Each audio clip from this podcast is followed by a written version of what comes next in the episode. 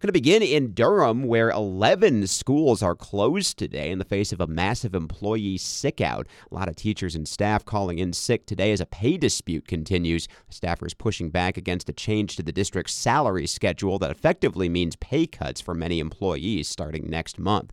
Closed schools today are Lyons Farm, Forest View, Lakewood, Spring Valley, and Smith Elementary, Lucas and Githens Middle Schools, and Riverside, Jordan, and Northern High Schools, plus the School. Teachers and staffers will be rallying outside the district's Staff Development Center at 10 o'clock this morning and then again at the Fuller Building at 2 this afternoon.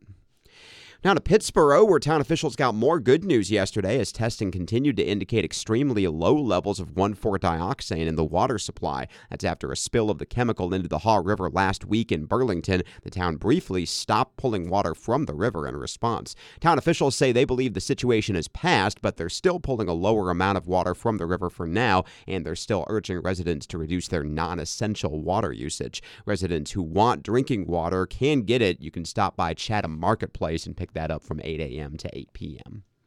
Staying in Pittsboro, new Mayor Kyle Shipp recently got appointed to a federal advisory position, a spot on the EPA's Small Communities Advisory Subcommittee. He discussed that appointment with our own Andrew Stuckey on 97.9 The Hill.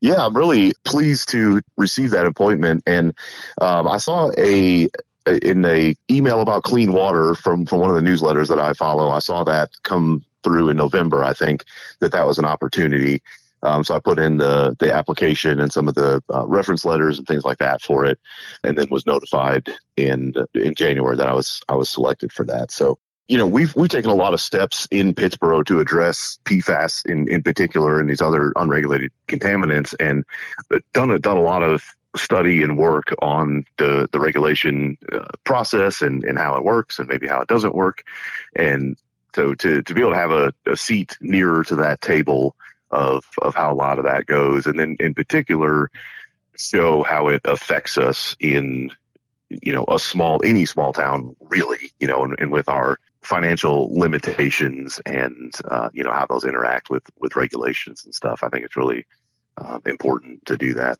So happy to be able to represent Pittsboro uh, and North Carolina on that. That's Pittsboro Mayor Kyle Shipp there. You can get the full conversation in the News on the Hill section of our website, chapelboro.com. Over to campus now, where ABC 11 reports UNC Hospitals is asking federal officials to look into a cluster of cancer cases involving current and former employees who worked in McLendon clinical labs. At least four and possibly over a dozen employees have been diagnosed with cancer in the last 20 years. That is out of more than a thousand who've worked there in that same time.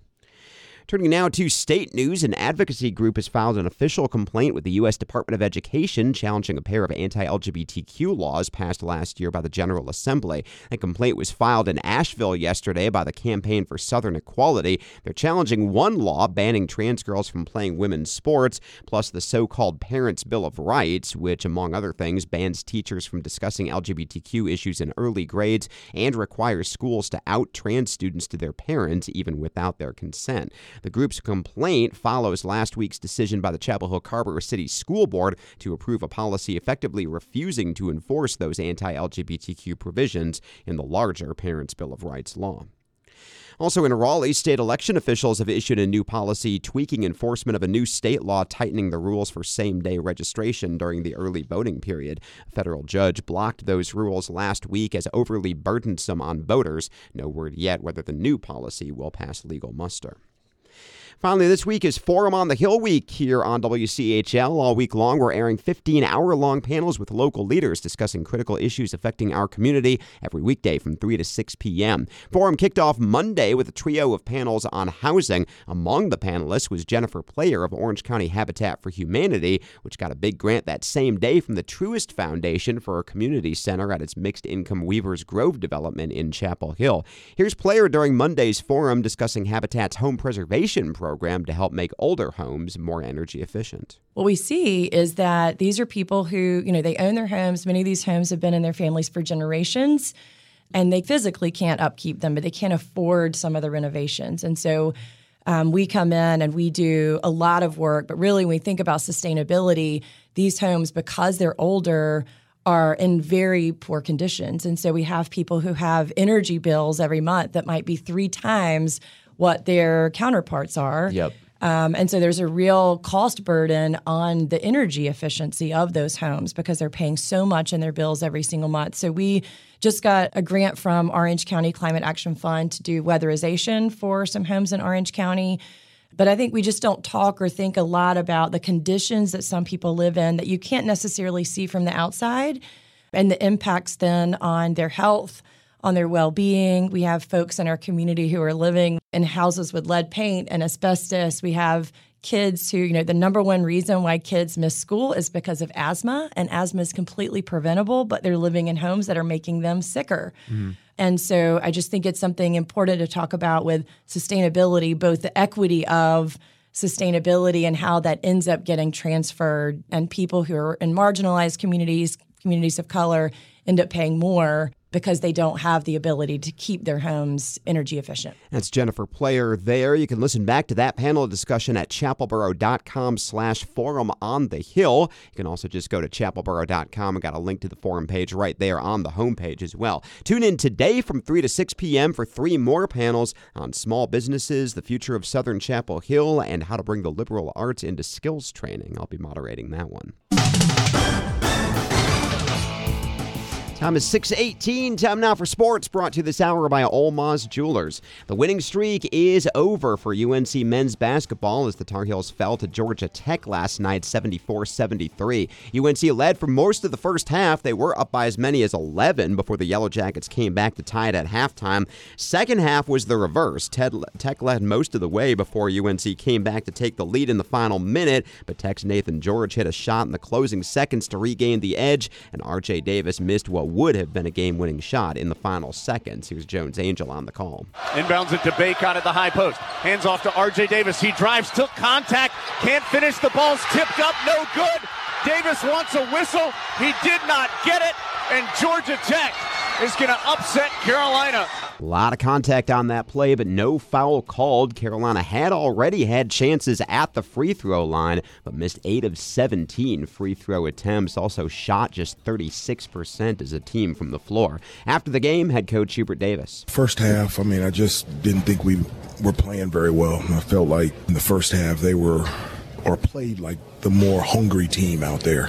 I felt like the energy and the effort in the second half was really good. And, you know, just down the stretch, they made one more play than us. Despite that one missed shot at the end, RJ Davis carried the Heels throughout with 28 points. No other Tar Heel scored in double figures. Now UNC's got four days to get back on track for the big one, Carolina Duke at the Smith Center Saturday night. Once again, Hubert Davis. You know, when things don't work out your way, you can stay down, whine and complain, point fingers, and make excuses or you can get back up and move forward. And so there's really no choice but to get back up and move forward. And I'm very proud of this team thus far this year. So regroup and you know learn from the mistakes, grow from them, and uh, make sure in our next game we don't make those type of mistakes. And Hubert Davis there on the Tar Heel Sports Network. Notwithstanding the loss, R.J. Davis did get big honors yesterday. He was named AP National Player of the Week after averaging 30 points a game in wins over Wake Forest and Florida State. Davis also made the mid-season list of 10 candidates for the Jerry West Award, which goes to the nation's top shooting guard. Carolina men face Duke on Saturday. UNC women's basketball is up first, though. They're on the road at NC State tomorrow night at 8. Other Tar Heel athletes also got honors this week. In the pool, Tar Heel senior Aranza Vázquez Montaño is your ACC Women's Diver of the Week. Third week in a row for her after she won the 1 and 3 meter events to lead Carolina to a win over Duke. In men's lacrosse, UNC's Paul Barton has been named preseason All ACC. Carolina's lacrosse season begins next Saturday, February 10th. Meanwhile, in football, the Tar Heel legend is returning to Chapel Hill to join UNC's coaching staff. Head coach Mack Brown announced yesterday that Brian Simmons will take over as pro liaison and senior advisor to the coach, taking over for Daryl Moody, who retired after this past season. Simmons was a first team All American playing for Brown at UNC in the 90s before spending 10 years in the NFL. After that, he spent eight years as an NFL scout and another eight years as a high school coach. Mack Brown says that makes him uniquely suited for the pro liaison role, which connects UNC players with NFL scouts. Turning to baseball, bad news for the Diamond Heels as starting pitcher Jake Knapp is out for the season with a UCL tear in his throwing arm. Knapp had been voted as one of the team's captains during the offseason. He was 5 and 4 with a 5.04 ERA last year.